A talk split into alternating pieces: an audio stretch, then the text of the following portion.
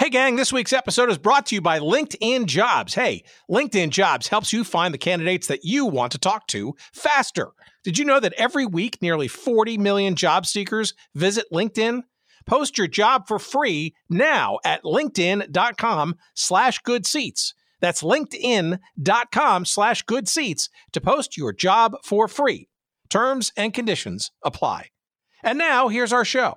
The winter of 1981-82 could be characterized in one word for the city of Pittsburgh. Rebirth.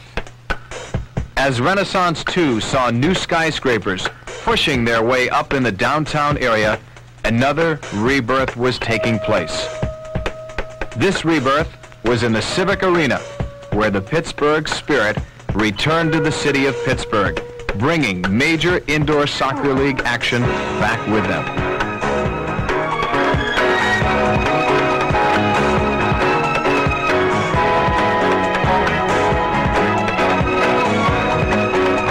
The Spirit had been forced to sit out the prior season, but Edward J. DeBartolo purchased the team over the summer, giving Pittsburghers the opportunity to once again enjoy professional indoor soccer. A newcomer to the professional sports scene in the United States, the Major Indoor Soccer League attracted over 2 million fans in this, its fourth year of existence. 152,000 fans poured through the turnstiles at the Civic Arena, including the record crowd of 10,366 on March 3rd to see the three-time champion New York Arrows virtually an expansion team. The Spirit would go on to open the eyes of everyone around the MISL, proving that a first-year team could be a winner.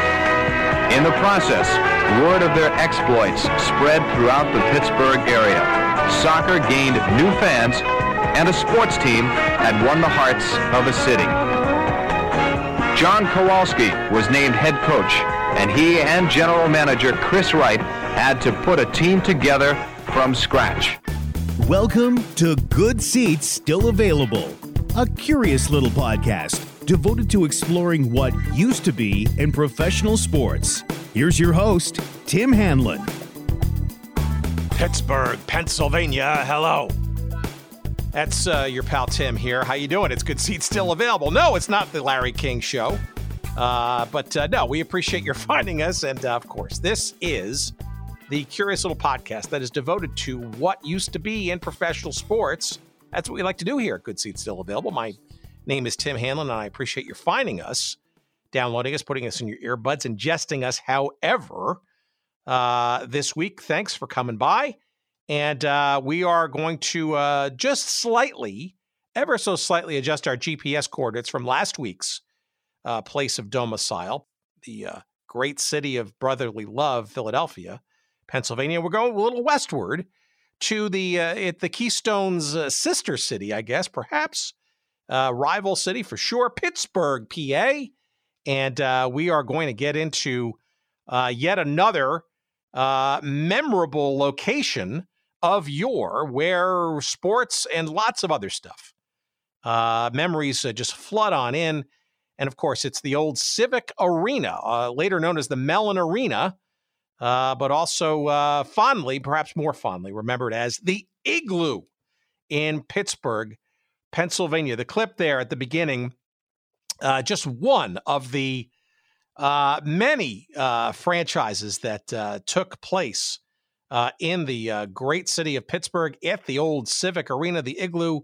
and you want, of course, remember the great Pittsburgh spirit as part of that, the MISL's Pittsburgh Spirit, interesting story in and of itself.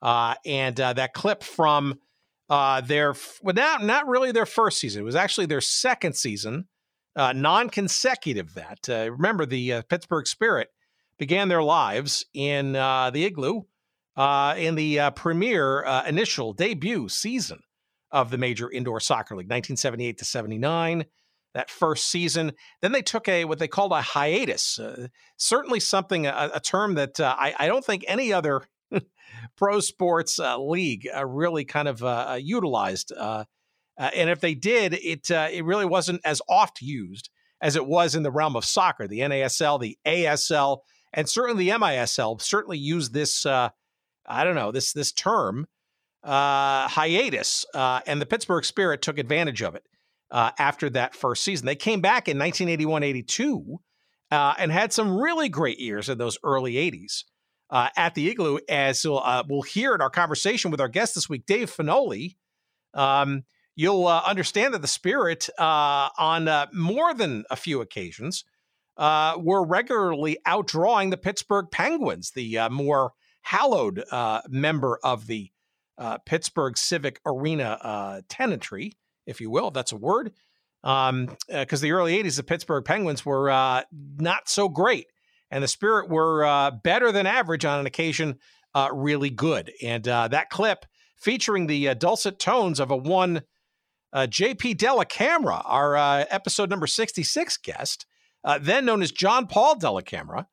Um, so with the narration, he was kind of the voice uh, for a bunch of years of the Pittsburgh Spirit, and he was the voice of that uh, really interesting uh, uh 16 millimeter maybe uh, film uh, commemorating the 1981-82 version of the Pittsburgh Spirit. It's a highlight film. It's on YouTube. It's it's great in its basicness, but it was clearly a, a, fun year for sure, the Pittsburgh Spirits history, and it's just a taste of what was to come in the uh, next uh, year or two. Uh, for that franchise. And frankly, again, just one of the uh, great stories that we're going to get into uh, about this, uh, you know, this this civic arena in Pittsburgh, a a a, a, a an architectural wonder for sure. They had this sort of steel retractable roof, if you can imagine, built in uh, or actually came to fruition in 1961, was then known as the Civic Auditorium. It actually predated uh, its use for sports. It was actually kind of created for use for uh, uh for music. Uh, the uh, the Metropolitan Opera and Symphony, I believe, was sort of all part of that.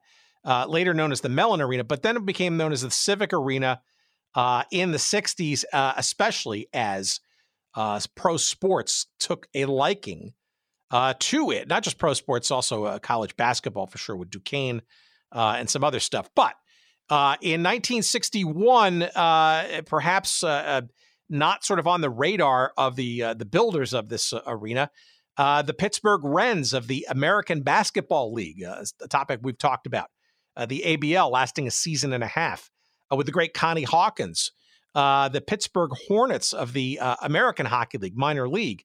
Um, the uh, the opera, of course, was part of the uh, the usage and arguably the original usage. But then we get into some really interesting use cases. Uh, again, the Duquesne Dukes of the NCAA basketball thing, uh, for sure. But then we get into some fascinating usage, and we're going to get into all of that with our, our conversations with the the great Dave Finoli, who is the um, editor of a fantastic book uh, called. Well, I want to sure I get the uh, the official title correct here. It's called Pittsburgh's Civic Arena: Stories from the Igloo, and it's got just chock full of great stories from those teams and more, such as the Pittsburgh Pipers, and then later the Pittsburgh Condors, both of the ABA, American Basketball Association. Interesting stories there. Certainly the Penguins, uh, arguably the uh, most recognizable and stable of all franchises. Obviously, still going very strong. Thank you very much. Uh, just uh, across the way in their uh, more modern arena. Uh, but of course, they called the Igloo home for sure. Um, the Pittsburgh Triangles of World Team Tennis. Remember them? The 1975 champion World Team Tennis team. They were the Pittsburgh Triangles. We get into that. The Spirit, the aforementioned Major Indoor Soccer League uh, Pittsburgh Spirit, but also uh, later on the Pittsburgh Stingers of the CISL uh, uh, were indoor soccer inhabitants of the igloo. Uh, the Pittsburgh Gladiators of the Arena Football League. They were, if you don't remember, one of the first four franchises in AFL history. As a matter of fact, little known little known uh, tidbit if you remember some of our previous conversations about the AFL or the Arena Football League, really. Um, uh, it was actually the first ever regular season game played there, Pittsburgh Gladiators, uh, in uh, 1987. The Pittsburgh Bulls of the Major Indoor Lacrosse League. Remember them? the early 1990s uh, there too. Uh, the RHI, the Roller Hockey International, had a team in uh, the Igloo for the summer of 1994, the Pittsburgh Phantoms. And uh, of course, even the Pittsburgh Crossfire of the then uh, renamed National Lacrosse League in 2000. And uh, even, yes, the very minor league at that time, Pittsburgh Explosion of the ABA in the uh, latter part of uh, the arena's life, 2005, 2006. All of those teams and various other situations. Yes, looking at you, the 1976 uh, fans, if you will, of the fish that saved Pittsburgh. Yes, the igloo played a part in that too. We're going to get into all of that stuff and more with uh, our guest this week, Dave Finoli, uh, as we talk about the igloo, right? The Civic Arena, later known as the Mellon Arena of Pittsburgh, a memorable uh, place for great sports memories. And uh, you will enjoy this conversation for sure coming up in just a few moments' time. We look forward to sharing it with you. Uh, before we do so, we want to uh, remind you that uh, our pals at oldschoolshirts.com are ready, willing, and able to serve your holiday gift giving needs. Uh, promo code for you there at oldschoolshirts.com is good seats. Good seats is the promo code 10% off all of your purchases. And why do we highlight them this week? Oldschoolshirts.com. Well, if you want to talk about just about every team that inhabited the igloo, the civic arena of Pittsburgh, well, you've come to the right place at oldschoolshirts.com. How about some uh, great Pipers shirts? A couple of those for you there. Condors shirts there for you. Um, two shirts even uh, devoted to uh, the actual igloo itself. There's a great yellow one called, uh, says the big igloo on it. Uh, and then there's another one that's got uh, the actual dates, a black shirt with some, um, uh, some, uh, so actually it's a white shirt. I'm sorry. It's a white shirt with sort of a black sort of imagery there called the Igloo Civic Arena with the with the dates on it and stuff. Just amazingly great stuff all around the history of Pittsburgh, not just sports, but uh, all kinds of other things. Uh, if you want a Pittsburgh Gladiator shirt, remember them, the one year wonder that that were in the USFL. Uh, not many remember them, and perhaps maybe for a good reason. Uh, but the Pittsburgh Triangles, a great a shirt there. Pittsburgh Stingers, the aforementioned CISL team. Uh, the Pittsburgh Spirit are commemorated in a great shirt, and on and on and on. There's there's uh, radio stations uh, from Pittsburgh's past there. Uh, just all kinds of great stuff. And again, just a real sampling, frankly, of, of all the great stuff you will find at oldschoolshirts.com in the domain of sports, in the domain of pop culture and media and restaurants and bars and all kinds of fun stuff. Uh, you know what? You love it. You can't live without it. There's new stuff all the time, new old stuff, if you will, at oldschoolshirts.com. Promo code good seats, 10% off all of your purchases Visit them early and often, and what better place uh, you will find? You will not find, I guess, for uh, great uh, holiday gifts, uh, appropriately priced, uh, and uh, just wonderful memories for fans of sports and and pop culture. Just about every city and region in the country, you will love it. Thank you to our pal PF Wilson and his team for sponsoring our show. As always. And uh, we look forward to uh, more great stuff in the new year with our pals at oldschoolshirts.com. All right, let's get into our discussion, our fascinating, intriguing uh, the, uh, dialogue, shall we say, about the Civic Arena, the Igloo, Pittsburgh's indoor uh, wonderland, shall we say, of sports. Here it comes. Here's our conversation with Dave Finoli. We had just a couple of days back. Please, as always, sit back and enjoy.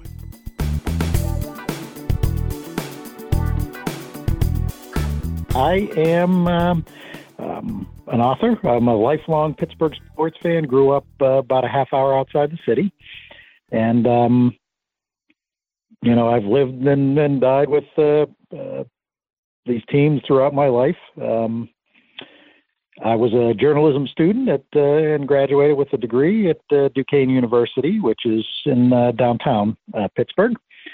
And really didn't. I went into retail after that. Didn't do anything till about 2000. uh, was pretty much uh, coming up on my 40th birthday. Very frustrated of, of not ever doing anything with writing. I, I certainly loved writing, and my wife basically uh, uh, told me since I've I had this idea for a manuscript on um, baseball during World War II, which actually was my only non uh, Pittsburgh book I did. Was my first one.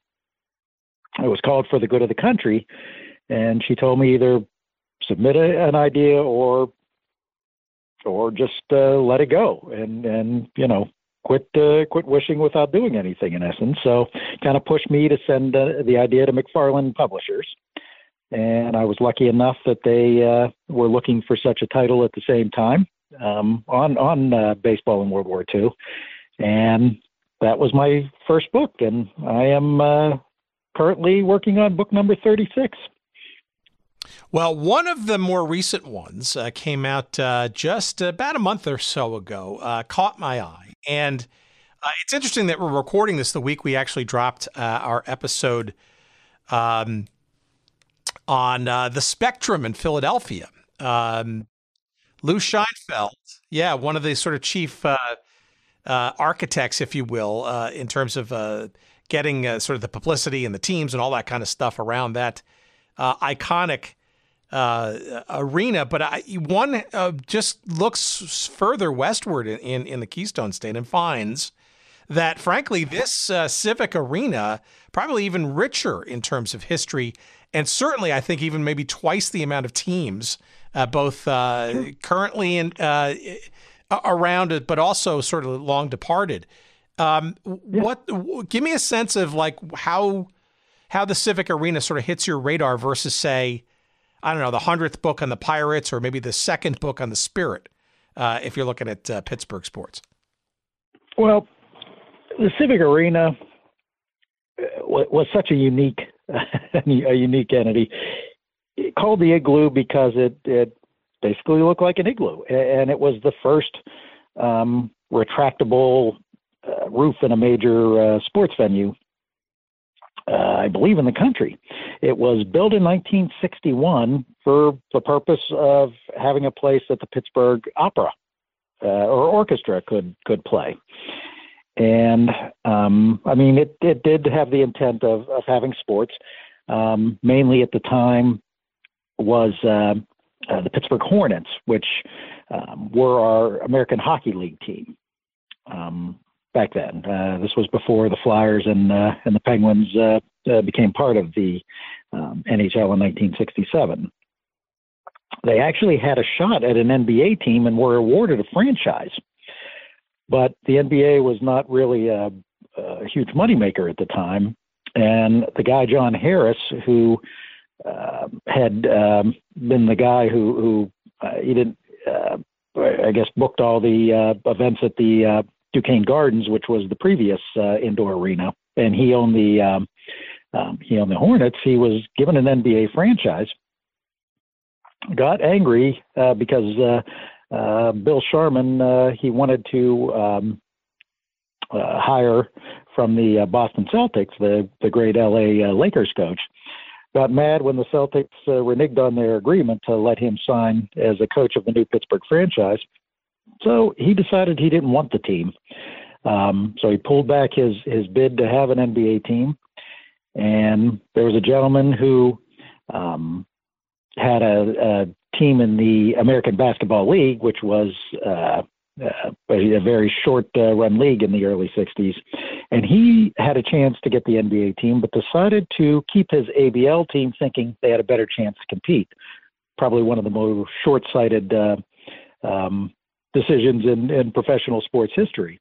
But I, I'm not sure that the, the Penguins would have been a survivor had, had the NBA come here and, and succeeded. Um, in fact, the Pittsburgh Pipers were the first American Basketball Association champion at the Civic Arena. They were getting a lot of um, the fans were warming up to them as the season went on. Almost sold out the last game of the ABA championship and they were pulled from Pittsburgh because the commissioner George Mikan um, uh, had to have a t- wanted to live in Minneapolis, and the commissioner had to I guess, basically had the offices where they had a team. So they pulled the Pipers to Minnesota. Uh, bringing them back a year later, of course, nowhere near as good as they were, and ended up being the Pittsburgh Condors, one of the biggest jokes in professional sports history. But um, had the Pipers stayed here and succeeded, and with the fan base they were growing, I really believe the Penguins would never have survived in Pittsburgh because there were several times in the 70s, including a time the Civic Arena was padlocked, um, that they were in such financial trouble that it was, you know, it was tough to see them going on. I think if the Pipers had been here and succeeded, they wouldn't have made it more than five or six years.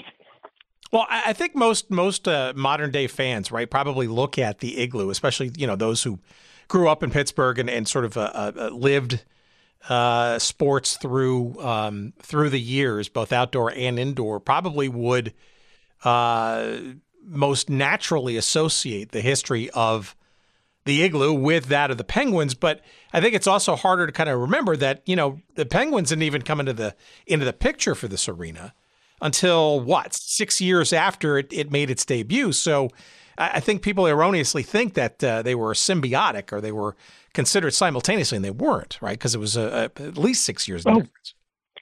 Absolutely not. And and as as I tell my children now, they're they're the generation growing up with the Pirates being bad. Um, my father grew up; the Steelers were the embarrassment of the NFL uh, before 1972. When we grew up, the Penguins were the embarrassment uh, of of the city. When I went to Duquesne, I started in 1979. We would pay five dollars to sit at the top of the uh, the igloo, and by the end of the first period, we were on the on the glass uh, on the rink because there was nobody in the stadium. I mean, this the Penguins were by far um, not the main component there. In fact, there was a major indoor soccer league team called the Pittsburgh Spirit that really there was actually a time that the ownership group who, who owned both teams wondered whether they should just keep the spirit and and get rid of the penguins i mean it was it was an embarrassment until they tanked in 1983 which we have a story on that in the book and then drafted mario lemieux um, and ever since then you know it's it's been a uh, the model franchise in the NFL, NHL, and um, you know, for the most part of the last uh, 40 years. I mean, five Stanley Cups and and certainly um, certainly is I would think if uh, they they rival the Steelers as far as the most popular team in the city. So, all right, before before we sort of get into some of the interesting uh, anecdotes and sort of uh, uh, stops along the way, the Penguins obviously a disproportionate share for sure. Um, let's back up for a second and, and talk to you. Sort of hinted at sort of the structure of this thing, but it's fascinating to me to realize that this was the first true um, uh, stadium uh, of its kind, arena of its kind, uh, sporting. Uh, endeavor of its kind to have a retractable roof. And I, I you know, I, I, guess for whatever reason, I never really kind of sort of grasped this concept that that this arena back dating in 1961 and onward was truly sort of a an indoor but also potentially outdoor facility. It it was it was pretty neat. I mean, uh, the last 20 or 20 so years uh, that it was um, it was there, they had issues with it. And it really never opened um, at the end. But um, yeah, I, I remember seeing a Monkees concert there. I'm embarrassed to say that, but I uh, I saw a Monkees concert there with the the oh, uh, the arena open. I saw Pittsburgh Triangles, uh, who were the 1975 World Team Tennis champions, a very popular team at at the time. Um, they would open it, and, and it was it was pretty cool um, to see um, uh, to to see a game indoors with the city skyline behind you. What was the what was the the reason? I mean, how did they determine when to open uh, to open the facility? I mean, was it tr- truly weather based? I mean, were there were there basketball games or even hockey games played with with the roof open at some point? Or I, I'm just curious as to sort of what sort of was the rationale that made the decision to open or close it, or or, or what? I don't really think they opened it often. They they opened it during an arena football game um, the Pittsburgh Gladiators played the first arena football game ever there, and there was actually there's a great story in the book about how uh, the coach ended up uh, ripping apart the author of, of the book, who was Tom Rooney, um, part of the uh, Steeler Rooney family. He was um, he was the head of the Civic Arena at the time, and he opened it for the arena football game, and and the coach did not like it. He thought it took out the crowd with with the um, um, with the arena open. Plus, I mean, you have you, you did have wind and, and such aspects with that. So they really didn't open it often. It was mostly a concert. Um, uh, the World Team Tennis, as I said, used it. I don't remember. I, it, there may have been a basketball game, but there's none that I remember uh, it being open for, and, and certainly no hockey games um, that it was open for. But it was weather based, and and as I said, they use it uh, probably mostly for concerts. But it was just a, a, a real neat thing seeing that. Uh, um, seeing the arena open and and uh, seeing the city skyline with it. Well, I, I, guess part of it too is also structurally, it it, it allowed for uh, unimpeded views uh, from wherever you sat, right? Because it was, uh, I'm not an engineer by trade, right? But it was structurally uh, enabled by this sort of uh, roof type structure that was, it, yeah. It it was at first. Now the the arena started out about a twelve thousand person capacity when in the 70s when we were growing uh, up uh, with the Penguins. Um, it was uh, a little over 13.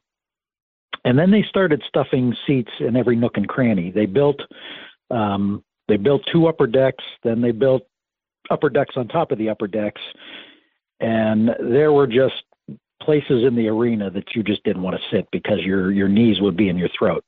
Um, it it's certainly in, in various parts it was very comfortable, but in various parts it was nowhere near the modern stadium experience. Um, the upper upper deck that they built last, um, I want to say they were in the mid seventeen thousands by by that point.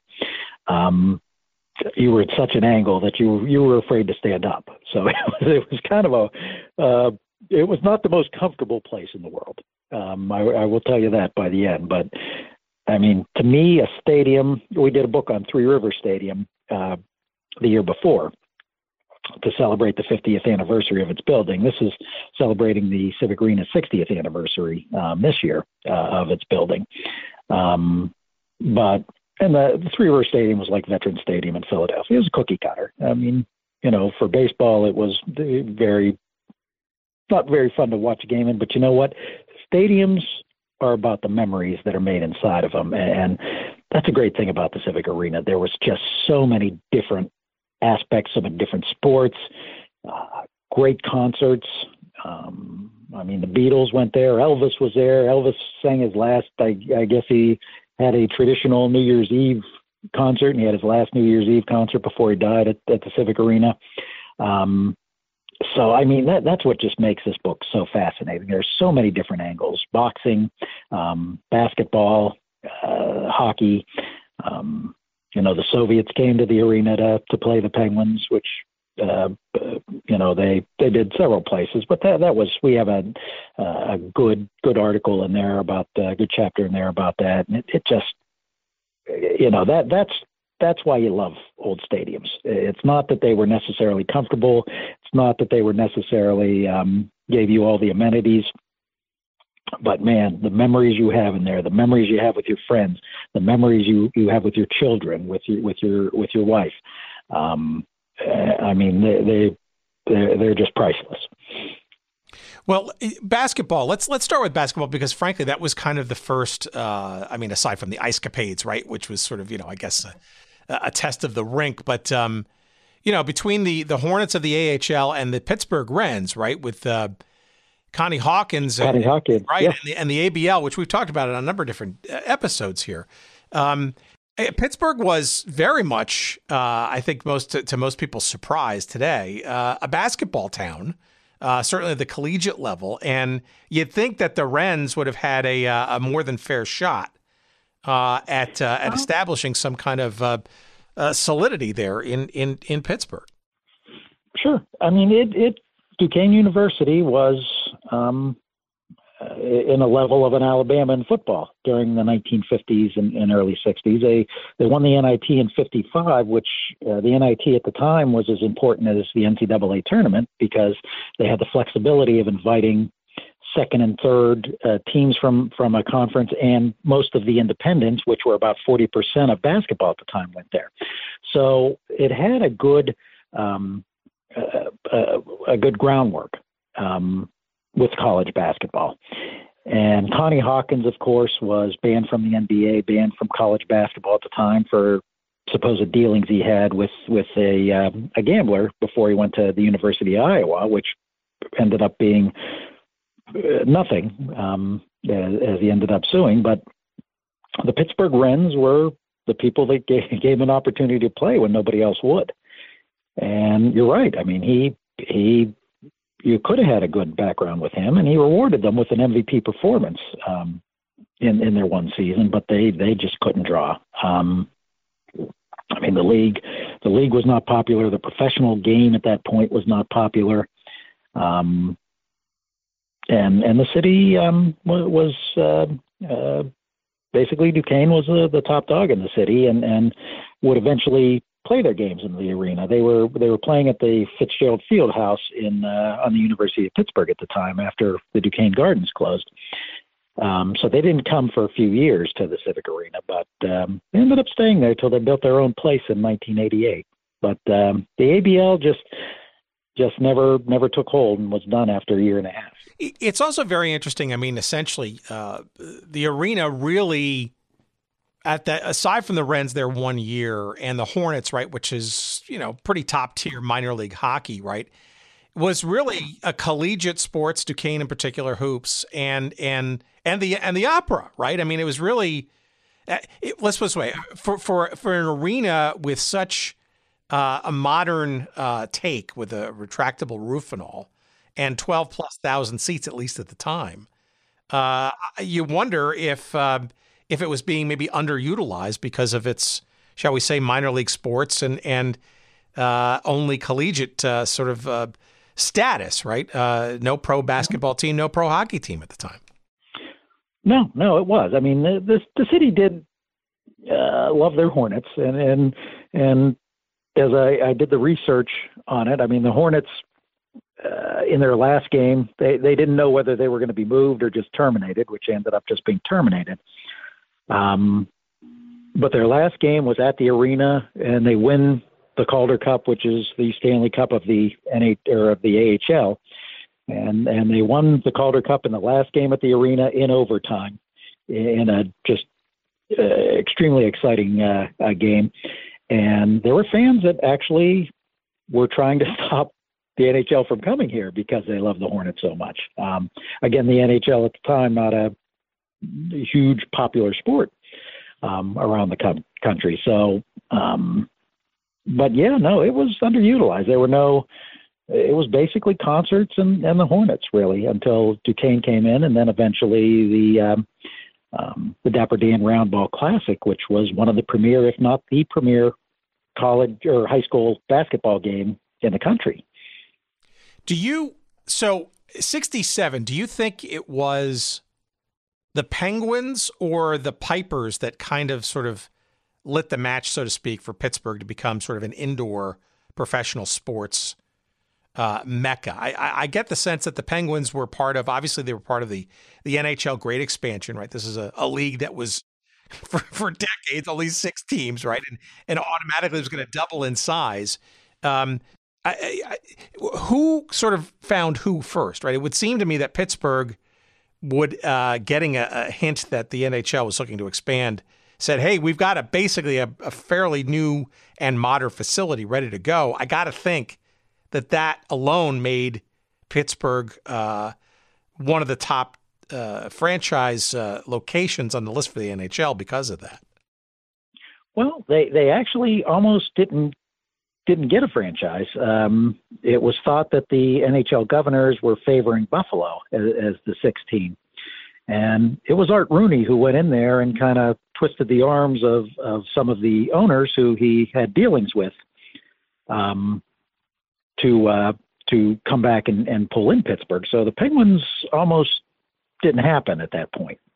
Um, but once Art Rooney stepped in and, and took care of that for the city, um, they were there. People, people for the most part were excited. As I said, there were there was a group that really wanted to keep the Hornets, but you know, for the most part, it was accepted well. And they were probably more of a feature than the Pipers who came that same year. But I'm telling you, at the end, once Connie Hawkins uh, and it turned out to be a, a great team. They won an exciting uh, seven-game series against the New Orleans Buccaneers in uh, um, in the ABA finals, who had uh, great coaches and Larry Brown and Doug Moe as players on that team. Um, and uh, Connie Hawkins, he, he he became a legend at that point. He he he tears his knee, puts a big brace on it, doesn't play game five. They lose. They're down three games to two. Comes back and just has a game for the ages and a knee brace in, in game six, and then the Civic Arena is pretty much full in game seven. And I, I really, really genuinely believe it would have been the Pipers that were the team that stayed. And if they stayed together like that, I don't see why the NBA would have made them part of of the um, of the combination that that uh, eventually happened with them. So I I think the Penguins were very lucky that the ABA screwed up and, and pulled that team to uh, Minnesota and then let it fall apart. Um, because I really do think it would have been the Pipers that would have been leading the way uh, in this city as far as making it a, a, special town. That's interesting. Why? Because they were so good out of the gate, and you had the sort of the the uh, the return, if you will, of of uh, already a uh, a legend in in the town in uh, in uh, with his previous exploits in Connie Hawkins.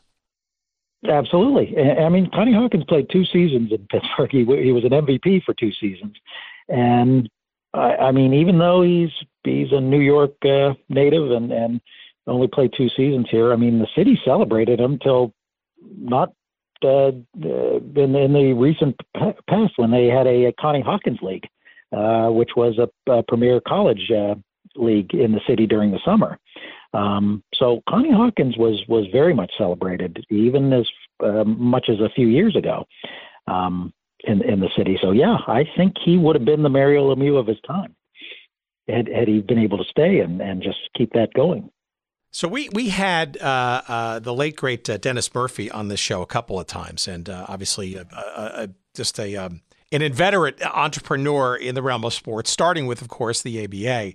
Um, I, and I, I, would have loved to have asked him this question. Obviously, we we lost him uh, earlier this year, but I, around sort of how Pittsburgh, well, we certainly learned from him. It really didn't take much to get a team uh, or a city sort of circled on his uh, must fly to and pitch uh, uh parchment there, right? Um, but I got to think that when the NHL uh, announced Pittsburgh as an expansion franchise, that that uh, set in motion maybe more of a sense of urgency to domicile a an ABA initial franchise in Pittsburgh, perhaps maybe sooner, perhaps than maybe was originally envisioned for the ABA, or maybe wasn't even on their radar. I, I, I'm just sensing that the NHL move probably put Pittsburgh on the basketball map a little bit quicker for him and his uh, his colleagues. It's quite possible. I mean, to, to know you're in the NHL, I mean, that was quite a feather in the hat of the city. Um, I mean, at the time, you you had the Pirates and Steelers, and and you know the Steelers, as I said, until 1972, they were the embarrassment of the NHL for, or NFL for most of their 40 years. So um, to get another uh, feather in the hat of the city, I'm, I'm sure that was important. And and again, the Civic Arena at the time was state of the art um, compared to most of the other arenas that that you would see around. So I, I think that was quite a drawing card to to both leagues. Um, that they could move into such a, uh, a modern uh, facility at the time.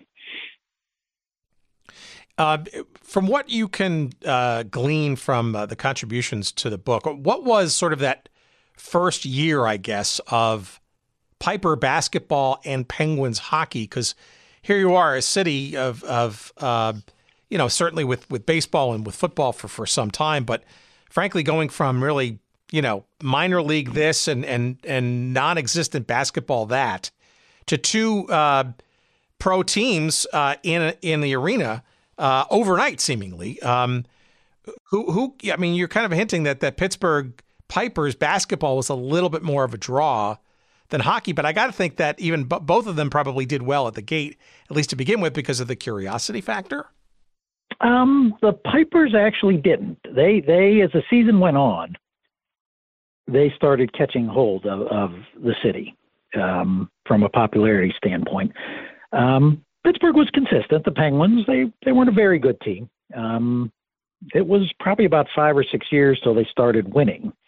Um, so it, it, it was exciting at first, but uh, just from what I, I researched, it, it just seemed to, you know, have a mediocre hum ho by by the mid to end of it. Because again, remember, you know, the city, even though it was minor league, the AHL was top level, and they were used to having a, a franchise competing for a title. So it really took a while until the city took hold of this, and until 1984, which was um, 17 years after they were in existence, that they started really selling hockey in Pittsburgh. Mario Lemieux, I, I can't emphasize enough how that was the the um, dividing line um, between a franchise that several times looked like it was going to be gone because of financial issues.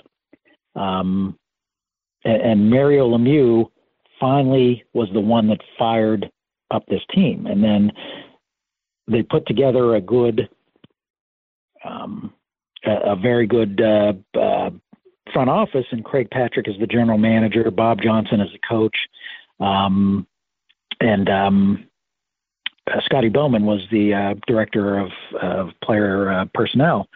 And it was at that point they started making trades that were important and, and becoming important. Um, so it was you you went through almost 20 years before that franchise finally found a way to light the fans up, and they lit them up by winning. All right, before we get to the Pens, I, I want to sort of get just kind of uh, sort of finish out this sort of uh, ABA basketball story. So, wh- why why did the Pipers, after such a, a wonderful start, in their first season after winning the ABA championship. Why did they move to Minnesota and uh, leave basically the arena to to to the Penguins, who dutifully tanked the next year as having the NHL's worst record to, to boot? Right. Basically, what happened is Minnesota had a team called the Muskies. They failed.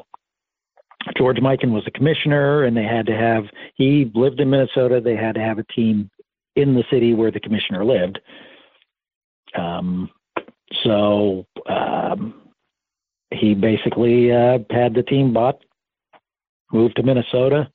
Um, Connie Hawkins uh, eventually was allowed to get into the NBA, so he left. A lot of the players left. They came back to the city the year after, but they were a shell of themselves. And then they tried to rebrand themselves as the Pittsburgh Condors. And they were it, it was just an embarrassing between the players and, and um, they weren't very good at all. I mean, you you basically we're now putting under a thousand people in the stadium on most nights.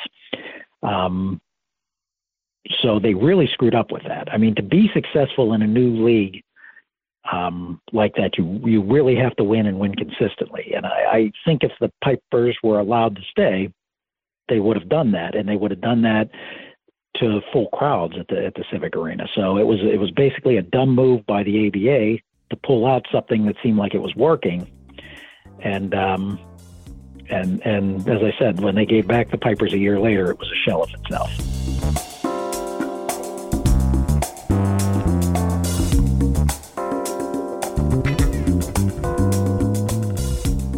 All right, what's this? LinkedIn Jobs. Hey. These days, it can be hard to find and hire the right candidates for your small business. And that's why LinkedIn Jobs made it easier to find the people that you want to talk to faster and for free. You can create a free job post in minutes on LinkedIn Jobs to reach your network and beyond to the world's largest professional network of over 770 million people. Holy mackerel! I added that part. Focus on candidates with just the right skills and experience, and use screening questions to get your role in front of only the most qualified.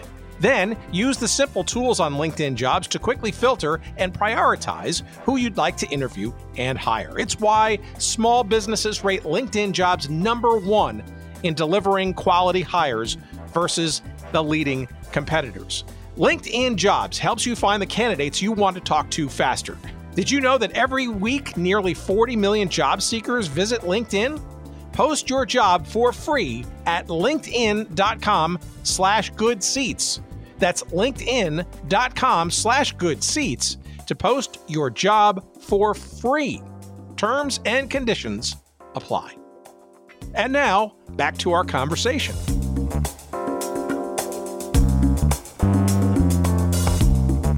All right, well, we'll get to the Penguins now, but but let me let me ask this kind of question, and maybe it's wrapped up in, in some of the stuff you're going to talk about with the Penguins. But why do you think then, after that uh, glittering first season and obviously a bit of a rocky return, why do you think the NBA ultimately never came to Pittsburgh after that? There was no real pro basketball aside maybe for the ABA Pittsburgh Xplosion back in the, in the 2000s, right, which is much more minor league. Basketball never returned. Yeah, and that and that's all we had. We had uh, the Xplosion. We had uh, the Pittsburgh uh, Piranha, which uh, was was a CBA team. Um, made the CBA finals in their only year, but they they didn't do it. It by the point in time they were coming, teams were coming back. Pittsburgh considered itself a major league town, and, and minor league teams really don't play well or play well financially in in major league towns. I I think the NBA always questioned they would put exhibition games here after after that, which never really sold very well. Um, and I just think uh, Pittsburgh is labeled as as not a basketball town. I disagree with that. I although I think there's a difference. When the Steelers lose, they will always sell out Heinz Field. When college basketball has losing teams, they have no support. When Pitt was winning during the last decade, they would sell out the their uh, 13,000 seat arena. But if you're the NBA, that's fine to see that. But then to turn around and when Pitt has a bad year, a couple thousand people show up, I'm sure that scares people off. Um, it's not one of the bigger markets. It's in the top 25. So there is a um, there's a competition for for the sports money, and and if you know the Penguins are selling out, you know the Steelers are selling out. Um, and when the Pirates win, they average about thirty thousand a game. But you got to wonder if you're the NBA, is there enough money to go around to to have that kind of support when you're going to lose for a few years? Um, so I think I think they have some concerns, which are justified, but the shame is is that they had the NBA team in their pocket in '61 and just senselessly. Um, I mean, they were given two opportunities to keep it, and then uh, just two senseless decisions um, that, that cost them that franchise. And again, you know, Bill Sharman that turned out to be one of the one of the better coaches uh, in the league. So if he was leading the way and putting together the team, they could have really built that team quickly. I mean, five people on a court is easier to build a winner as you know Milwaukee Bucks draft Lou Alcindor and win an NBA championship in, in their first three years. So that that could have been something back then, and, and maybe they could have had that base back then. But I really think that's the fear of the NBA at this point. Is is it's a not a necessarily a large market at this point. It's still in the top 25, but I mean you're you're looking at that and you're just wondering. I mean, Pitt football has a great year this year has trouble drawing because you know there's only so much uh, sports money to go around. Well, that, that that stumble, I guess, in basketball certainly played very well ultimately for the Penguins, right? Because Pittsburgh obviously became and still is a very strong hockey town, and and the Penguins, frankly, just you know synonymous with winter uh, in in Pittsburgh, and and maybe some some of the more glorious memories that uh, sort of stuck out in as you were compiling this book from from that of the Penguins in the igloo? I mean, the, the name certainly, the the informal nick, nickname certainly works very well for a hockey team. Now, does Oh, it, it does. I mean, they, there were even when I was in college, and they were they were not a a, a good team. I mean, there there was that great moment. Mark Johnson, uh, the you know, famed U.S. Olympic uh, 1980 hockey player.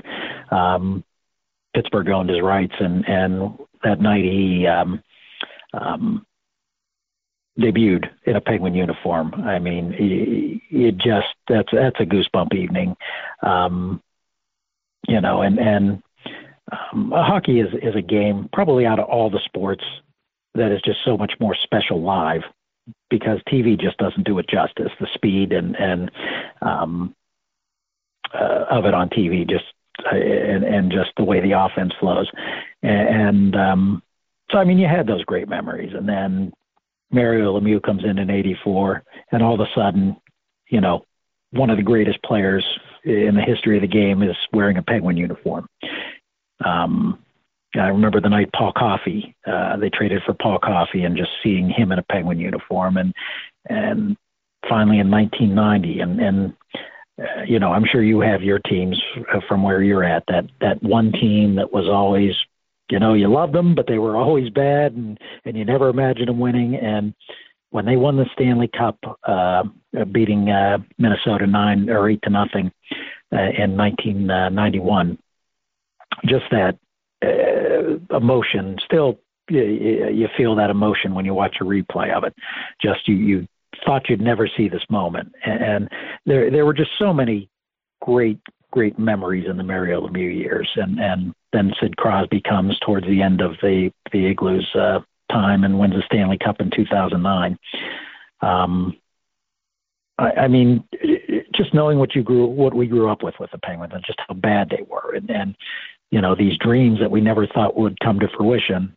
You know, we got to see well now five times, but three times in the Civic Arena. I mean, it, it just makes everything so special. And and um, the one thing about the Civic Arena that you don't get in the PPG Paints Arena, which is their current place, which is state of the art uh, facility, the noise was so incredibly loud in the arena. It was intimidating um, because of the way it was built. Um, there was a finals game in 1991. Um, and they had been down um, um, two games to one at the time, and this this put them up three to two. And I just remember how incredible that was, how loud it was that night, how I couldn't even imagine the players, um, you know, not getting that fired up. And uh, um, but you, you the seats, and this uh, funny story there.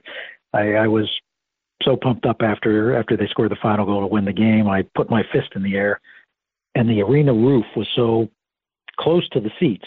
That I whacked the uh, uh, the top of the arena and thought I broke my hand, but uh, um, it, it was just that kind of special place. It was loud, it was intimidating. Uh, on Penguin nights, the, there was not always an air conditioner in the place. That night was very warm outside, and there was a little mist coming off the the ice because of the humidity in the place. Um, so as I said, it wasn't always the the jewel that uh, these these uh, more current arenas are, but man, the, those memories were just priceless. That's that's interesting. That uh, when one looks at the the from the outside, the what this uh, structure looked like, you would think actually that this uh, uh, this retractable roof was actually higher up, and and arguably would maybe kind of absorb or diminish the sound. But you're saying no, it was actually kind of it felt kind of lower and or and and I'm guessing it, it kind of bounced back pretty easily too, huh? The sound. Now that it might have been that way early on. Um, I mean, I I was just a baby when it was uh, when it was built, um, so it might have been that way with only 12, but with 17,000 seats, you were right on on the arena wall. So yeah, it was bouncing back, and it was it was very intimidating.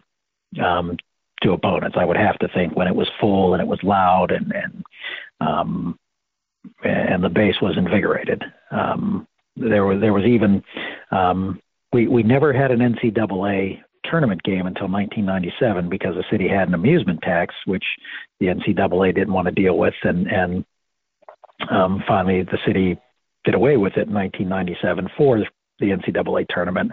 And that year, number 15 seed Coppin State upset number two seed South Carolina um, in in the second game that was played um, that day. And again, you know, even though Coppin State wasn't from um, wasn't from Pittsburgh, everybody was behind it, and it the place shook that day um, as Coppin State was was winning that game, um, which I again with not being a Pittsburgh team, that kind of took me by by surprise hearing that, and that that was pretty thrilling. Well, clearly, lots of uh, some uh, some Stanley Cup uh, uh, uh memories for sure. 91, 92, and 2008, 2009 near the end of its life. Um, let, us get into, though, I want to get into some of the more, shall we say, uh, forgotten or misunderstood teams and situations that sort of came during the process. In the 70s, of course, right? you're mentioning yeah. that the, the, Penguins were not necessarily tearing the tearing the roof off the place, so to so to speak. Um, yeah. But uh, perhaps even more susceptible, perhaps, to uh, the uh, plethora of uh, challenger leagues and uh, challenger sports uh, that were really starting to to bubble up. Um, perhaps none more interesting than the Pittsburgh Triangles of World Team Tennis. Now, um, maybe you can kind of describe. I know there's a chapter in in the book too uh, about the Triangles. By the way, perhaps one of the the more interesting uh, uh professional team names uh, in sporting history, yeah, yeah. but for for for good yeah. reason. Um, but this was a team uh, in Pittsburgh that was um, uh, well taken to, um, and with with the roof open or not, these Triangles. Oh yeah, I mean they it was it was a first class league. I mean, most of the stars were were playing it. We had Evonne Goolagong was was our uh, lead uh, women's uh, tennis player, and she had won Wimbledon. She was one of the top players in, in the world, and and the city fell in love with her because she was she was a winner here too. Um, we we had Vitas Gerulaitis um, as our top male star. He was just starting out at that point, but he ended up uh, uh, having a nice career. Unfortunately, died uh, died young of uh, carbon monoxide poisoning, if I'm not mistaken. Um, but um, the city, the women in the city really took to him.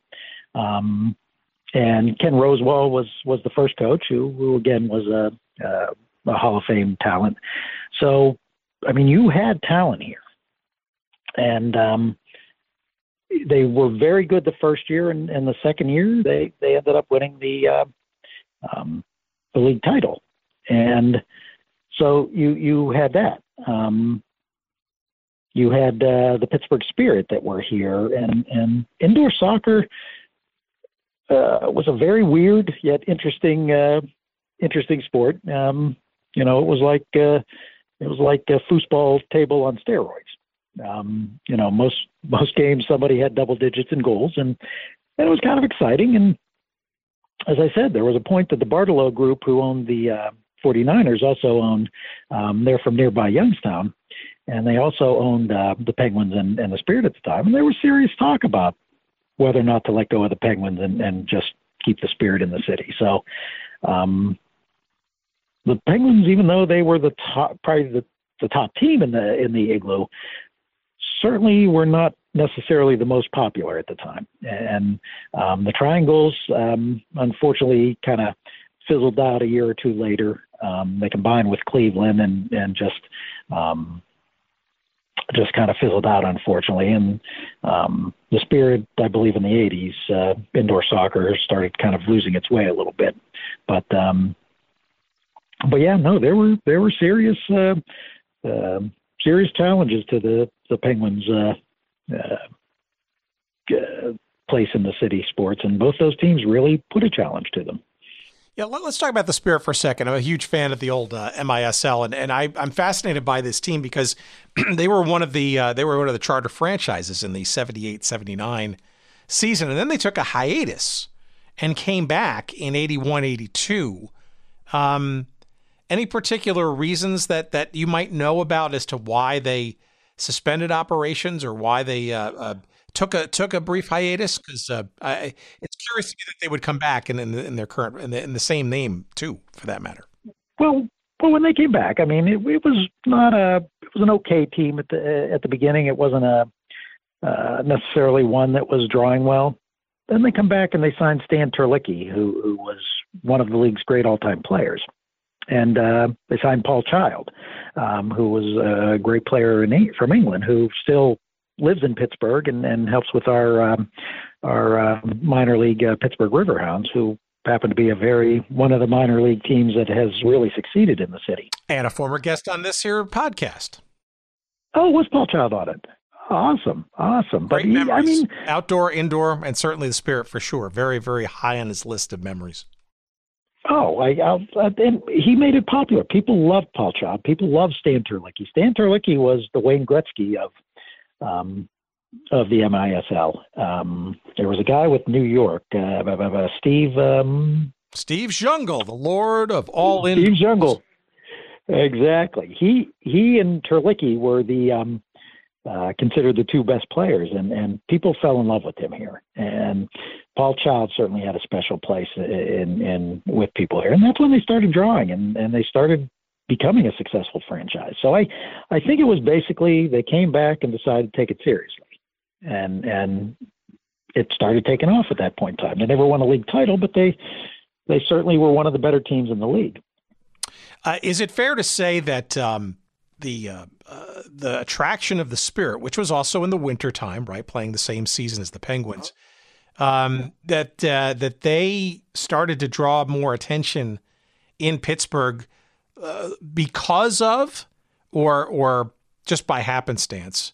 Pittsburgh Penguins, uh, uh, shall we say, less than stellar non playoff run during the 80s? Well, that was a big part of it. I mean, look, like any other city, you're going to support a winner. I mean, people want to be part of a, a, winning thing. That's the fun of sports. As I always tell people, um, you know, who who get eh, mad at the the popularity of sports, who aren't necessarily sports fans you know, I always say uh, when a, a million people come downtown to uh, have a parade and celebrate when we get a new orchestra leader in in in Pittsburgh, then I'll I'll take your argument seriously. But you know, it's not a criticism on that, but it's that doesn't bring a city together. Winning teams bonds people like like nobody's business. People who aren't necessarily sports fans become sports fans because they love to win. Um, they love to be part of that atmosphere. And with the Spirit, you had both things.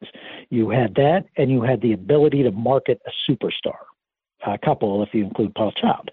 Um, the Penguins did not have that. They did not have the superstar to market. They did not have the winning to market. So I think that's where the Spirit had the advantage at the time. Um, and again, then came Mario Lemieux, and it all changed. Yeah, interesting. Just as they got better, uh, the MISL started to wobble and uh, and then uh, uh sort of uh, implode into um, semi oblivion and then uh, ultimate oblivion. It's just very interesting how that sort of that symbiosis, that re- reverse sort of parallelism, if you will. Um, but yes, I, I, you know have plenty of friends who remember those Pittsburgh Spirit days and don't fancy themselves or didn't fancy themselves as Penguin fans at that time. Uh, and you're right. You want to see a winner, and perhaps the more competitive uh, team uh, at that time was the Spirit. Hey, so let's back up now, well, uh, or move forward into the to the late '80s. Uh, you mentioned something very interesting, and we kind of uh, brought this out in some of our earlier exploits, our conversations with. Um, in the Arena Football League, um, I, I think it's lost on folks uh, that uh, Pittsburgh was one of the first franchises in this fledgling Arena Football League in 1987. Um, what memories sort of come into that, and, and how well received was uh, indoor football at the time, and another groundbreaking event at the uh, in the Igloo. Sure, it was it was very well received. I was I was there that night. They um, uh, played the first game against uh, Washington. It was the first arena. I mean, they had played exhibition games just to kind of get their feet wet and, and try it out. But the first regular season game was in Pittsburgh, and there were almost thirteen thousand people there, if I'm not mistaken. But it was it was very well taken. We we drew very well that first year. The first Arena Bowl was was at the arena. We lost to the Denver Dynamite.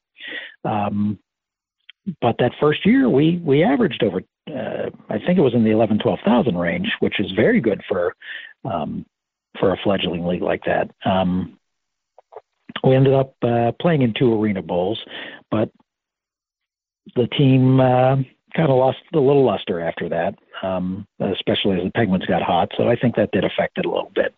Um, and they eventually, after I think the fourth year, moved to Tampa Bay and became one of the most successful arena teams of all time. So, you know, even though it wasn't in its current form, I mean, the franchise itself is probably the most successful franchise in the in the um, league's history. But yeah, the Buzz got off that first game, and, um, it was fun. You know what? It, it, was it was just a lot of fun. We had uh, Jim Foster on this show, a, great two part uh, uh, set of conversations, and um, uh, you know, I do remember uh, him sort of walking us through some of those those early games. To your point, uh, the the sort of trial game was in Rockford, Illinois. Um, but it's also interesting too. I think that that Pittsburgh game, um, uh, if I'm not mistaken, there were two games I guess that kind of debuted that night, and, and the Pittsburgh game was the one that was not on ESPN. Is that does that sound right?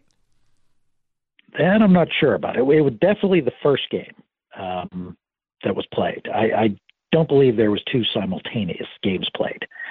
Um, yeah, I, I, think I think what it was was that the actual inaugural game was played in Pittsburgh, and then the actual first televised game was played the night after in the Rosemont Horizon, and then now the Allstate Arena in Chicago. Yeah, it, which is almost it, it almost interesting in that in that's yeah. the most famous game that nobody saw in Arena Football League history, and you were there. Dave, that's pretty impressive. Oh, I, I, I was there. I'm, I'm looking at the uh, program as we speak. I have it on my wall.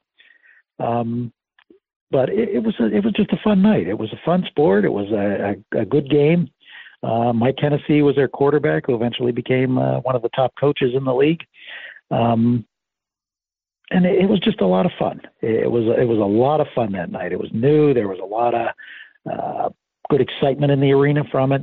Um, and who knows? Had they won that arena bowl game, I mean, they they got beat up pretty bad in that game. But had they won that game, you you never know what would have happened. When you were at that game, did you think that uh, it would last? I mean, uh, the Gladiators only lasted what for about three seasons, but did you think it was the beginning of something long lasting, or, or or that it was kind of going to be a fad? I hoped it would be long lasting, but I probably had fad in the back of my head. I I've always been amazed that it lasted as long as it did.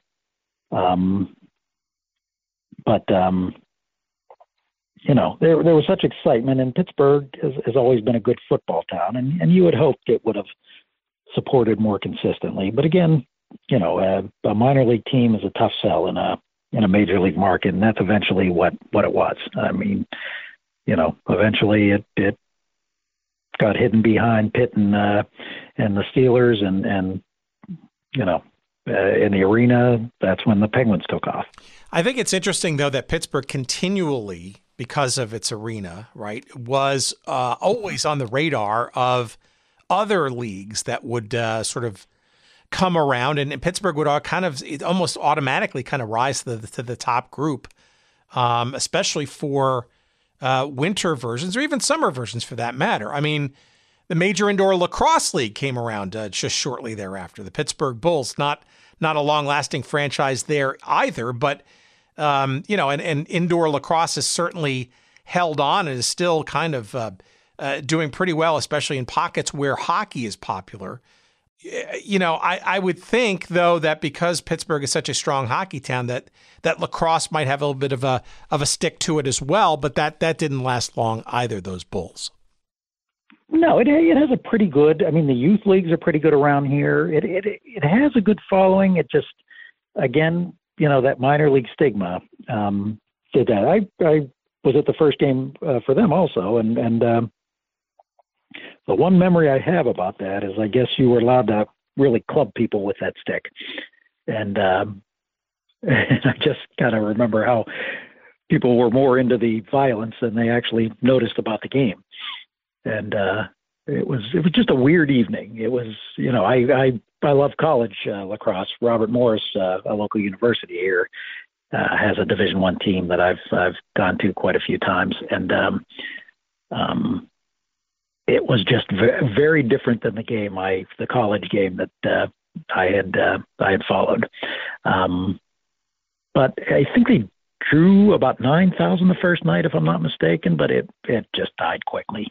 Well, you also had the resurgent Penguins, right? I mean, you hit hitting the yeah. Stanley Cup Finals in '91 and '92, right? So that's obviously the big oh yeah big yeah town, but yeah yeah minor league teams just really don't have a chance in a city that has successful major league franchises and you know they're the Riverhounds have uh, have been really the the lone um, high level minor league team that that has succeeded here and, and I think that's because we we have a very strong um, youth base in soccer in the area. Um, I'm not sure if it's strong enough to support an MLS team. I really don't think it is, but um, but I mean they they draw they have a 5,000 seat uh, stadium that they they built and they draw about four or five thousand a night to it. Well, even as the '90s rolled around, you had uh, two other leagues uh, uh, looking at in this in this case actually the summer months, uh, the Phantoms of Roller Hockey International, only for one year, another Dennis Murphy creation, uh, and the Pittsburgh Stingers of the summertime Continental Indoor Soccer League. And this is around, again, the time before MLS had actually gotten started, or uh, is around sort of uh, the World Cup uh, time in, in, in the U.S. Um, the Stingers actually uh, c- kind of did uh, not so bad. Uh, they, they were, you know, they kind of it was a summertime kind of thing, right? So I think the CISL was a little bit of a an acquired taste, I guess, was sitting indoors for two hours watching a uh, you know a soccer game during the hit, middle, of the summer. But yeah, yeah.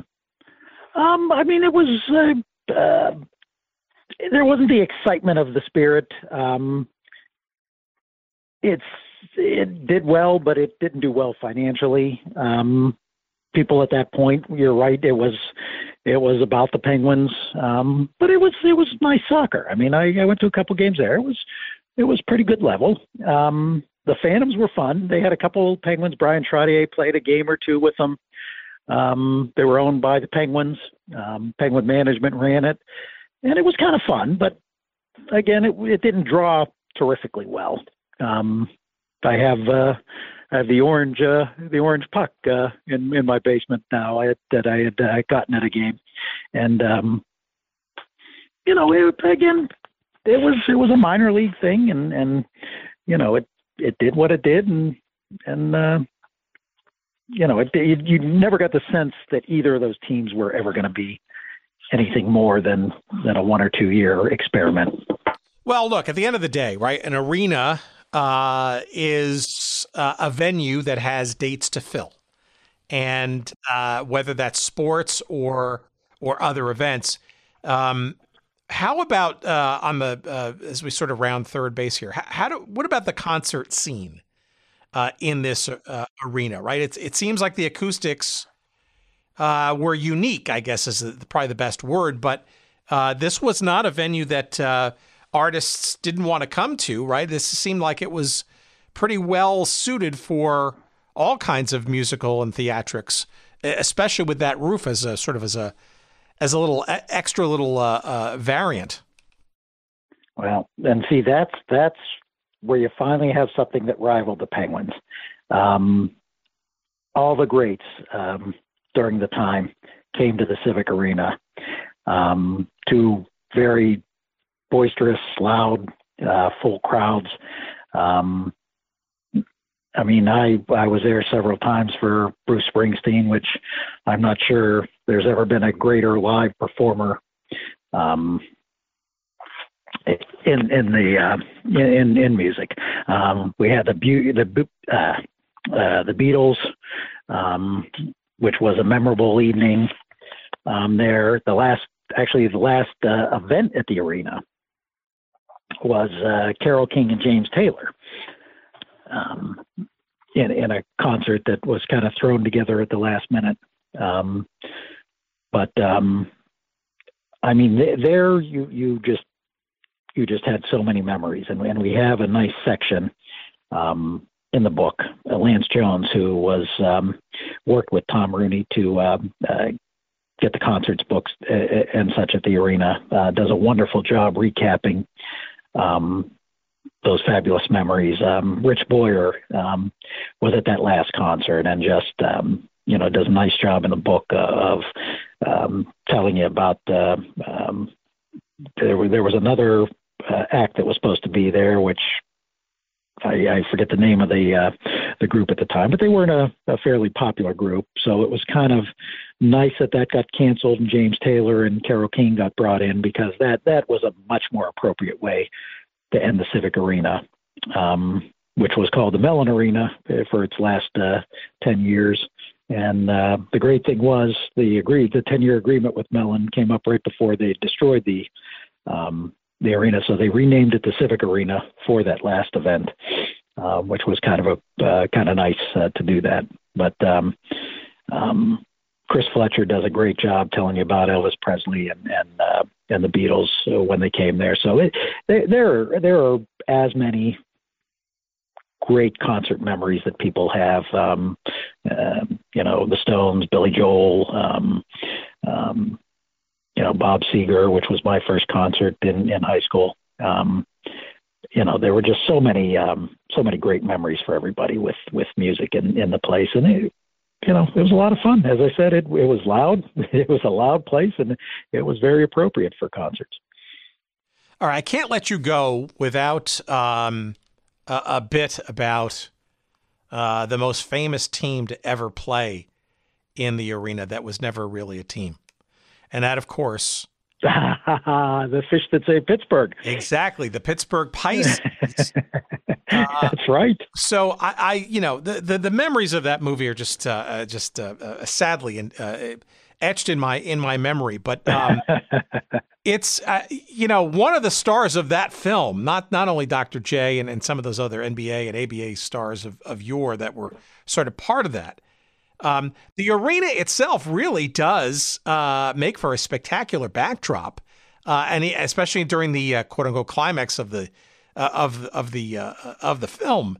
Um, do you have any sort of background or understanding uh, from from the folks who, who wrote for you, or you've edited, or some of your stories about why um, why Pittsburgh and why the arena for that film? Um, to be honest, I I'm not sure uh, why that came in. I mean, it was a great memory and a, and a fun film. Um, and it really showed off. You're right. I mean, it showed off the arena. Yeah, they opened uh, up in the roof very, too, right? Uh, absolutely, yeah. I, I mean, um, you know, Tom Rooney was there at the time, um, and um, you know, certainly told of the wonderful memories uh, uh, of getting with those stars and and and um, you know, putting putting the extras in and, and such like that. But he never really said why um, um, why they chose Pittsburgh. But I I'm just happy they did. I, I think that was certainly one of the great memories of of the arena. Um, that and of course, uh, uh, I forget the name of it. It was a Jean Van Damme movie uh, where the Penguins actually were part of uh, were part of it. Um, it was it was an action thriller in the '90s that I got through about 15 or 20 minutes. It it wasn't a very good movie, um, but that was also shot at the arena. I'll have to I'll have to look that up and get it get oh, it back to you. But, uh, I think you're refer- referring to uh, Sudden Death from uh, what the mid 1985 or so. Yeah, yeah, yeah. Exactly. Sudden John Van Damme uh, played the arena, but. Uh, um, but yeah, yeah, that, that that's kind of a neat thing. I think I think we all uh, get a little chuckle and get a little pride when we when we talk about that movie. That and Angels in the Outfield are are probably the two Pittsburgh uh, based movies that we uh, we all uh, have warm uh, feelings for when we see it. Well, I don't know. I think Julius Erving was actually quite quite a, a decent actor in that film. Uh, Stockard Channing was in that. Flip Wilson was in that. Uh, uh, Meadowlark Lemon. Yeah, Meadowlark Lemon. Uh, all kinds of uh, yeah. fun, and occasionally yeah. you'll see that on uh, on the uh, uh, NBA TV uh, cable channel. But you know, I sadly that's perhaps for me, at least of my generation, the the biggest basketball memory that I have of Pittsburgh. I mean, no shame on me. the Pipers well, I mean, and the Rens I mean, prior, but yeah, I mean, I mean, it it really had a great run in the 70s and 80s with um, the Dapper Dan round ball, as I mentioned before. I mean, anybody who was uh, a, a high school a high school star. I mean, we we saw all the great stars come through. We saw Moses Malone. We saw Patrick Ewing. Um, I mean, we saw a lot of stars come through here, and it was always sold out. Um, and the Atlantic 10 tournament, which back then was the Eastern 8 tournament, was in Pittsburgh for three or four years when Pitt and Duquesne were both part of the, um, in West Virginia, were, were all part of the league. And um, that was that was like the place to be. It, it constantly sold out in the in the 70s and 80s until it uh, was finally um, after Pitt left. It was it was taken to other cities because uh, they didn't feel Duquesne alone could could uh, keep those numbers up. But um, but it it did it did have some great. Uh, Pitt would bring its big games in the Big East um, when they were in the Fitzgerald Fieldhouse. The big games, uh, the Georgetowns, uh, the St. John's. Um, when they played UCLA in North Carolina, those would come to the arena too to sold out uh, um, stadiums and and and um, the Pitt and Duquesne game would would be uh, played there and sold out. So, I mean, basketball really, uh, even though it wasn't pro uh, the pro version after the Pipers, basketball really had a nice um, a nice run in in the um, in the arena's history. All right. Well, to round it out, what what would you? Um, I mean, uh, aside from any other events, perhaps that we've sort of glossed over or missed, um, what, what, do you sort of think the uh, the legacy uh, of the igloo is? I mean, I, am also curious too, is how the igloo got its got its nickname. Obviously, its its look, but I mean, you know, a, a stainless steel retractable roof doesn't necessarily qualify it to be an igloo per se, I guess. But um, yeah, I, I think it was a combination of, of the Penguins being its major tenant and and uh, um, and the look of it is is what really brought around the name uh, of the igloo.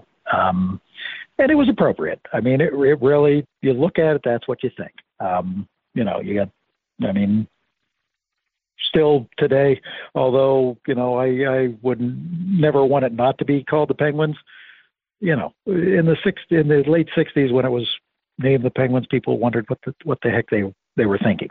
Um, and and I think that all that it was kind of a joke of a name at first uh, with with the way the place looked and and it seemed just appropriate to call it the igloo at that point but um that that that's really what caused it. But you you know you you just the the fondness uh, uh, of how it ended up. I mean, its last twenty years were really probably its best. Um, it, its best in the run, and it was you know although I love sitting in and and being in uh, with the amenities in the PPG uh, arena, and certainly the Penguins have uh, uh, ended up selling out over 600 straight games um, there.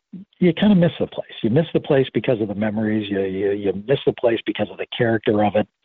Um, it was a special place. The, uh, there was um, a bit of a, a, controversy near its end when it was decided it was going to be uh, uh, demolished, torn down, and obviously the new PPG Paints arena nearby. Um, uh, it, it, qualified for National Historic status, or could have qualified. Uh, it seems to me like there were some efforts made, some Herculean efforts made, to kind of somehow, um, I don't know, keep it either alive or somehow otherwise um, around or commemorated. Um, yes. But it kind of yes. didn't sort of plan uh, f- uh, flesh out that way. Uh, any insight as to sort of what was going on around that time, and maybe even what was conceived as being maybe uses for the stadium after it was decided it was no longer you know uh, viable for NHL use, so to speak, because of its, of its size, et cetera?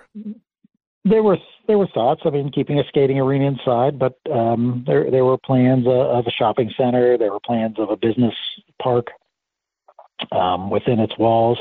There were a lot of different angles they were they were trying to do to to make it viable. But I mean, it was valuable property, and and um, part of the agreement uh, with the Penguins was um, for them to sign such a long lease was they would be part of the development and, and reap the profits of the development. And, and inevitably, I believe that's what caused all those historical thoughts to go away. Um, and strangely enough, it has taken there now what 11 years later after the place uh, closed they're now finally getting to develop it um, so that that lot has been sitting there empty for for 11 years um, but that's that was the whole thing of it is is you know just the viability of of what the penguins had envisioned um, for developing that area and what uh, what the historical people did and money is going to win out and that's eventually what won out um, on the north side of Pittsburgh is where Heinz Field and PNC Park are. When it was Three River Stadium, there was nothing over there, and it really was useless. So the Penguins and and or the Pirates and Steelers made an agreement that they would develop and have a piece of the development uh, of um, the north side in, in in between the stadiums, and it has grown into such a fabulous place to be now, with a casino, with restaurants, with hotels, with um, with shopping area. Um, and I think that's really what the Penguins wanted to take advantage of, and and we're finally getting the opportunity. In fact, I think that was probably one of the things that made it so viable for the Fenway Park Group, which uh, officially have taken over or have purchased the Penguins as of today. Um, it still has to get NHL approval, but that shouldn't that should happen. But that's part of the most intriguing part of why the Fenway Group wanted it, I believe, is because of the development of, of the land that's about to take place there. All right, well, let's wrap up. Here's the most important question. Uh, given all the teams that uh, called the uh, the igloo home. Um, what happens to the history of all of those teams that are no longer around, and, especially those teams like the Pipers in 60, uh, 68, like uh, the uh, the Triangles in 75, like the um, uh, uh, you know, and I guess maybe even uh, some of the other minor league teams. Where do those banners, those histories, those commemorations, those memories, um, where are they, if you will, enshrined, or where where should they live? Right, because the the uh, the Civic Center's not there anymore, and obviously the, the the Pittsburgh Penguins probably took all their stuff with them to PPG. Where does all that other stuff live, or should it live? They did. They're actually um, in PPG. They they do an homage to the um, the Hornets and um, and the Duquesne Gardens, but they never honored those teams when they won the championships. In fact, until the Penguins won uh, the division, the Patrick Division title in 1991, which was their first title of any kind, there was no banners in the arena. Um, so they never had commemorated uh, the Pipers. They never had commemorated the um, the triangles within the arena. Um, the only commemoration we have right now is in the um, the John Heinz uh, Western Pennsylvania Sports Museum, um, where they have the first ABA uh, trophy that was awarded to them there. But it should be um, if all rights are all things, it, it should be hung in the rafters of, of the PPG place because it, I mean, you're a street away. I mean, they virtually built PPG Arena across the street from the Civic Arena, so it's almost on the same ground. Um, and I, w- I would love to see, and I think others would love to see commemorations of those teams there, but um, but they never never had commemorated those, and that's that's a shame. Yeah, lots of great sports memories that uh, were uh, not only, of course, the Penguins for sure, but um, they're the only ones kind of really still standing in that in that new arena. All the others, all the others have sort of come and gone, and there's there's a ton of memories there. Um, you know, and, as well as you know the, the, the music events and all the other, and the Pittsburgh Pisces, right? arguably, that should have a little bit of place somewhere too. None of that exists in a physical physical world, and that's that's a that's a shame because in essence uh, you know, as the igloo went, I, so does the memories of all these teams and leagues. Well, and and to tell you the truth, that's part of my inspiration when I when I write books on Pittsburgh sports is is I want people to understand what the Pipers meant at the time. I want people to understand the Pittsburgh Triangle because that was a big deal at the time. That was a real big deal at the time in the city. Um, and, and I want to bring those memories back. And I, I, I you know, we all in this book wanted to um, our own little piece of the puzzle to the to the book. We wanted to make sure people remembered uh, Gary Kihn with the Soviets coming in, and and you know certainly the, Rich Boyer and Chris Fletcher and Lance Jones with with the concerts. Um, Tom Rooney with uh, with the Gladiators and and his great memories of that. Um, you know, that's a big inspiration. And, and I think part of that is because there isn't anything there commemorating it. I mean, I, you know, I know it's a little off subject, but the reason I wrote my book on the 1955 Duquesne Dukes is because I got mad because students thought that them winning the NIT was worthless because of the way the NIT is now, and and the school never promoted the fact they were actually national champions. So that's an inspiration, and and to relive the pipers, to relive the triangles, to relive the spirit, and and make sure people understand what the gladiators meant at the first. That that is a real inspiration to me when I do these things. All right, time to promote. Let's uh, talk. Uh, give us uh, the title of this book. Uh, tell us who it's by, because it's not just the Dave Finoli show there. No, no. There's a group of us, and, and the majority is is from my alma mater. Uh, we we had a very good uh, journalism department, so um, we have some good writers there, and we call ourselves the Association of Gentlemen Pittsburgh Journalists. Um, we have uh, a few books um, written written by this group. Um, um, the Civic Arena, Pittsburgh Civic Arena, um, the Three River Stadium book, which was out the year before, same kind of concept. Um, we wrote a book called Unlucky 21, which kind of takes a different look at Pittsburgh sports. Not the best stuff, but kind of the saddest and and and toughest times in Pittsburgh sports, which certainly is part of the equation. Um, so we've written those groups, and then um, I, I, try to do one book myself every year. Um, and I just released one on my favorite all time Pittsburgh team, the 1976 national champion Pitt Panther football team, um, which released this past Monday. Um, and they're done by the History Press, which is a division of Arcadia. And um, you can, if you're in Western Pennsylvania, they're in all bookstores. And um, for everybody else, they're on Amazon. And we will certainly highlight the um, the almost two dozen other books, right? How many are you up to now on your own? Uh, I just I just started. Um, I just started the 36, and probably of those 32 or three were on my own. All right. So so what's left then, Dave? What, what other what other either Pittsburgh sports stories or or or just books generally do you have in you? I mean, maybe I stirred up a couple of memories of of a few of them, perhaps. Well, we we um the group um, is working on a book now. We just signed a contract to write a book on, um, we call it uh, Integrating Pittsburgh Sports. And uh, so much in the integration of sports in this country occurred in, in Western Pennsylvania. And, you know, we're going to take 33 chapters on that, um, a group of about six or seven. The association is going to do that.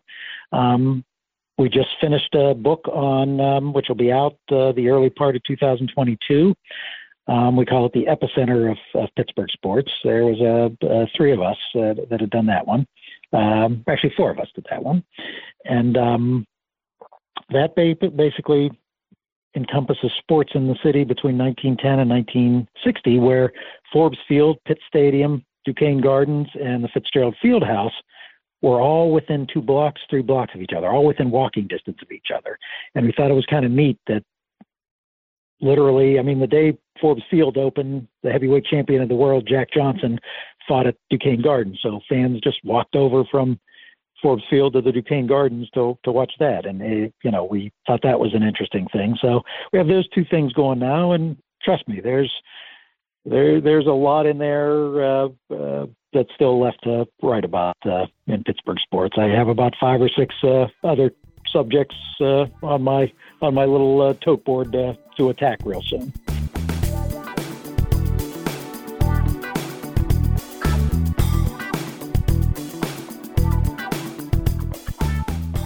Holy Finoli. What a story and uh, what great memories and, and what a fantastic book. Again, uh, it uh, is a must have uh, if you're a Pittsburgh sports fan or, or, frankly just a fan uh, and remember maybe your uh, favorite indoor team would play at Pittsburgh's Civic Arena, the Igloo, perhaps the Mellon Arena. You might remember it that way. but the book is great. again, it's called Pittsburgh's Civic Arena Stories from the Igloo. It is edited in chief uh, by our guest this week, Dave Finoli, but uh, it is uh, actually authored uh, by, officially uh, known as, the Association of Gentlemen Pittsburgh Journalists. I love the uh, the uh, the definition there of of this group of folks. And uh, there's just about every team and situation and event that ever happened in this arena that is, is, is mentioned and uh, uh detailed in this book. Uh, not only Dave Finoli with some great writing, but uh, folks like Jack Matheson, Tom Rooney, Chris Fletcher, Paul Alexander, John Wadowiak. Um, let's see, who else? Gary Kinn, John W. Franco uh, has some uh, entries in there. Lance Jones with a few stories. Rich Boyer. Who else is in there? Uh, Josh Taylor. Did I mention him? How about Frank Garland with a few stories? Um, I, let me see. Uh, Robert Healy III, a bunch of wrestling and boxing memories. Douglas Kavanaugh. Um, let's see. We, who else? Uh, just to keep on, keep on, keeping on. I think that's it. I might have forgotten a few, but all those gentlemen uh, have uh, just a, it's a great book. You got to get it. It's fantastic. And if you remember any of these uh, teams from the Pittsburgh Triangles all the way up to the Pittsburgh Penguins and everybody in between, you're going to love the book. Makes a great gift, and of course, uh, you can find uh, a convenient link on our website at goodseatsstillavailable.com. Just search up this episode number 242 with Dave Finoli, and you'll find that convenient link to Amazon to get it in Kindle form, in paperback form, uh, or and or frankly in the fastest uh, way that you'd like to get it. Uh, of course, you can you know visit your local bookstore. Perhaps they can order it for you too. Uh, but Amazon, of course, the quickest and uh, probably most comprehensive place uh, to get it for yourself or as a gift uh, for that Pittsburgh sports fan in your life. And of course, we get a couple of shekels of referral love, so we thank you for doing it that way. Uh, and uh, let's see, you can follow Dave Finoli uh, and his exploits. And, and again, he's I, he's got, I would say, over at least almost, I think about three dozen or so books about uh, Pittsburgh and sports and, and the various permutations of that and more to come. You can follow him on Twitter at D Finoli. That's D as in David, F I N O L I, at D Finoli. Uh, and uh, there are a whole bunch of Facebook pages devoted to the various books and teams and situations in Pittsburgh sports as well. So you can search up Dave uh, there on multiple places on Facebook. And um, what else? While you're online, why don't you bookmark our website? Why don't you at goodseatsstillavailable.com? You can also send us email at hello at goodseatsstillavailable.com. You can follow us on social media as well. On Facebook, you'll find us at Good Seats Still Available. On Instagram, you'll find us at Good Seats Still Available. And on Twitter, you'll find us at Good Seats Still. Uh, let's see. Also on the website, you'll find a link somewhere in there uh, to uh, send us uh, a, uh, an email address and your name so you can get on our email uh, weekly uh, email newsletter. Yeah, that's what I'm trying to say. We send that out every weekend and give you a little bit of a head start of what's going to be the episode forthcoming. And what else? How about a tip of the Pittsburgh Penguins um, cap this week, to, shall we, to our pal Jerry Payne. Jerry Payne Audio Excellence. Thank you, kind sir for all your efforts this week. And uh, thank you, great listeners, uh, for listening thus far and uh, more fun and frivolity coming your way next week. Stay tuned. Thanks for listening. Tell your friends. And uh, until then, next week, we will see you. Bye.